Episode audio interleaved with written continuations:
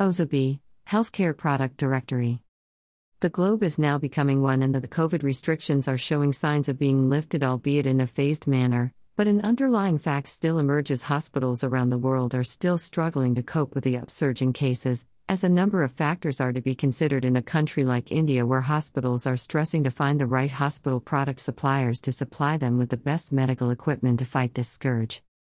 The hospitals are looking for specific products that can help them fight the pandemic, and one piece of equipment that is in high demand these days are emergency ventilators, as hospitals are filled with patients suffering from bad breathing issues, and these patients need ventilator support, and at times, due to lack of enough beds, they need portable ventilators that be used to treat the patient at emergency COVID centers that are not hospitals.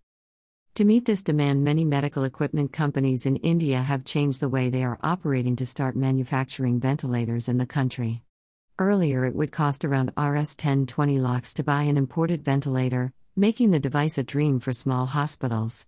Keeping the price factor in mind, several players in the medical device industry in India have jumped into the fray of manufacturing reasonably priced and portable ventilators that could be used in ambulances or homes so that people requiring support could get it wherever they were. The medical device industry in India stepped into the picture in April this year when they realized that there was a huge demand for portable emergency ventilators, and several small and medium players who were earlier not in the manufacture of these high end devices stepped in to meet the growing demand for them. They had a huge challenge facing them. They were to meet the same quality requirements as that of the imported equipment, but were required to manufacture the same at probably one third the cost. We should remember that hospital product suppliers in India before the COVID outbreak were manufacturing around 6,000 ventilators a year, and their aim was to ramp up this production to 60,000 ventilators a month by the end of May. Was this target realistic? To ensure that we got there, the government asked the public sector companies and auto manufacturers to step in and help, and a number of companies did just that. Maruti Suzuki partnered with Agva Healthcare, a Delhi based manufacturer of ventilators, to help manufacture these machines.